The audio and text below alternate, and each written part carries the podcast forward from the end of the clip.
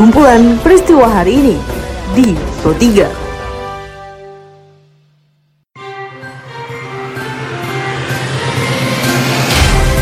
Halo pendengar, selamat berjumpa kembali di podcast Pro 3 RRI dengan kumpulan peristiwa yang terjadi pada hari ini. Seperti biasa, pendengar pada podcast ini saya akan mengulas isu-isu aktual yang saat ini masih hangat juga ramai diperbincangkan di sekitar kita.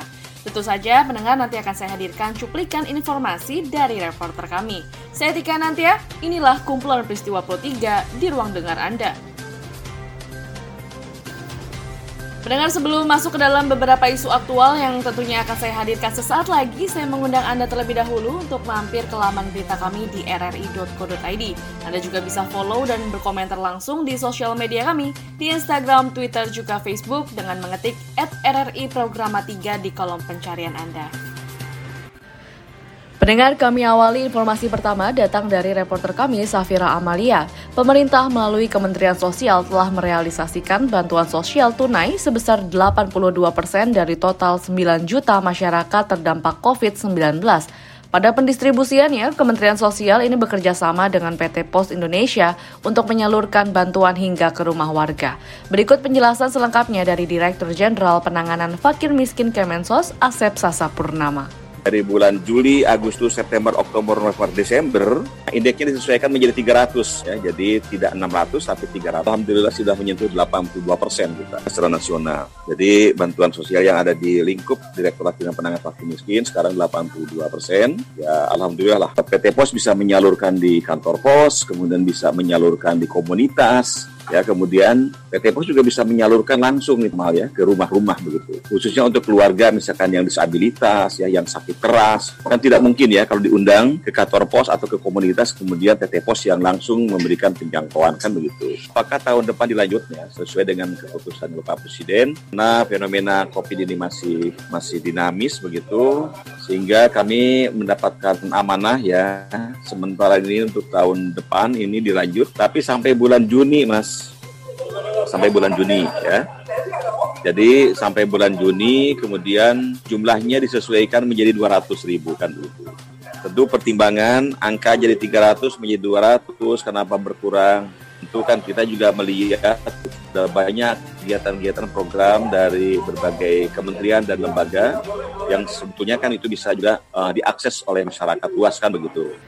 Menteri Pendidikan dan Kebudayaan Nadiem Anwar Makarim mengklaim sudah ada ratusan sekolah menengah kejuruan atau SMK yang menjalin kerjasama dengan dunia usaha dalam setahun kepemimpinannya. Diliput oleh reporter Rini Hairani, berikut penjelasan dari Nadiem Anwar Makarim. Momentum Hari Sumpah Pemuda tidak jauh dari momentum satu tahun pemerintahan Bapak Presiden Joko Widodo dan Wakil Presiden Maruf Amin. Pembuktian bahwa SMK bisa, SMK hebat sudah mulai dirasakan dalam setahun ini ada lebih dari 272 ribu kerjasama terjalin antara SMK dan dunia usaha dan industri. Dan lebih dari 160 ribu industri dan 87 bidang usaha yang menjadi mitra SMK. Komitmen menghadirkan relevansi antara dunia pendidikan dan dunia kerja ini, saya harap bisa menjadi penyemangat adik-adik dalam belajar dan berkarya.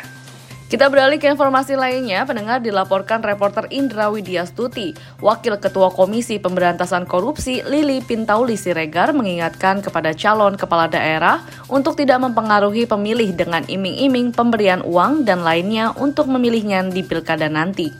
Saat ini adalah waktu yang paling tepat agar dapat membangun komunikasi yang sehat dengan para calon-calon pemilih. Sampaikanlah komitmen kepada publik dengan cara-cara yang benar dan ajarkanlah publik untuk bisa berkompetisi dengan sehat tanpa merusak tatanan nilai-nilai persaudaraan dan kemudian kejujuran dan kebaikan yang telah menjadi fondasi masyarakat. Dari dalam negeri kita beralih ke luar negeri, pendengar dilaporkan reporter kami Borgias Zaman, di mana saat negara-negara Eropa melaporkan rekor peningkatan kasus COVID-19, Direktur Jenderal WHO Tedros Adhanom Ghebreyesus memperingatkan kepada pemimpin-pemimpin negara agar tidak mempolitisasi pandemi COVID-19. There aren't magic solutions to this outbreak. Tidak ada solusi ajaib untuk wabah ini.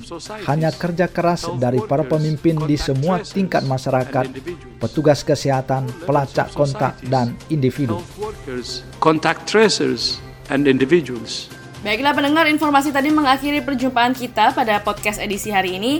Dengarkan terus podcast edisi hari lainnya dan juga hari ini tentunya di Spotify dengan hanya mengetik Pro 3 RRI di kolom pencarian Anda. Pendengar tetaplah menjaga jarak, ikuti protokol kesehatan dengan baik, jagalah pola makan Anda agar imun Anda semakin kuat. Teruslah mengikuti berita terupdate di Pro 3 RRI. Saya Tika Nantia beserta dengan tim editor kami Karisma Rizky. Sampai jumpa. Jalanan ibu kota DKI Jakarta masih Kumpulan peristiwa hari ini di Pro 3.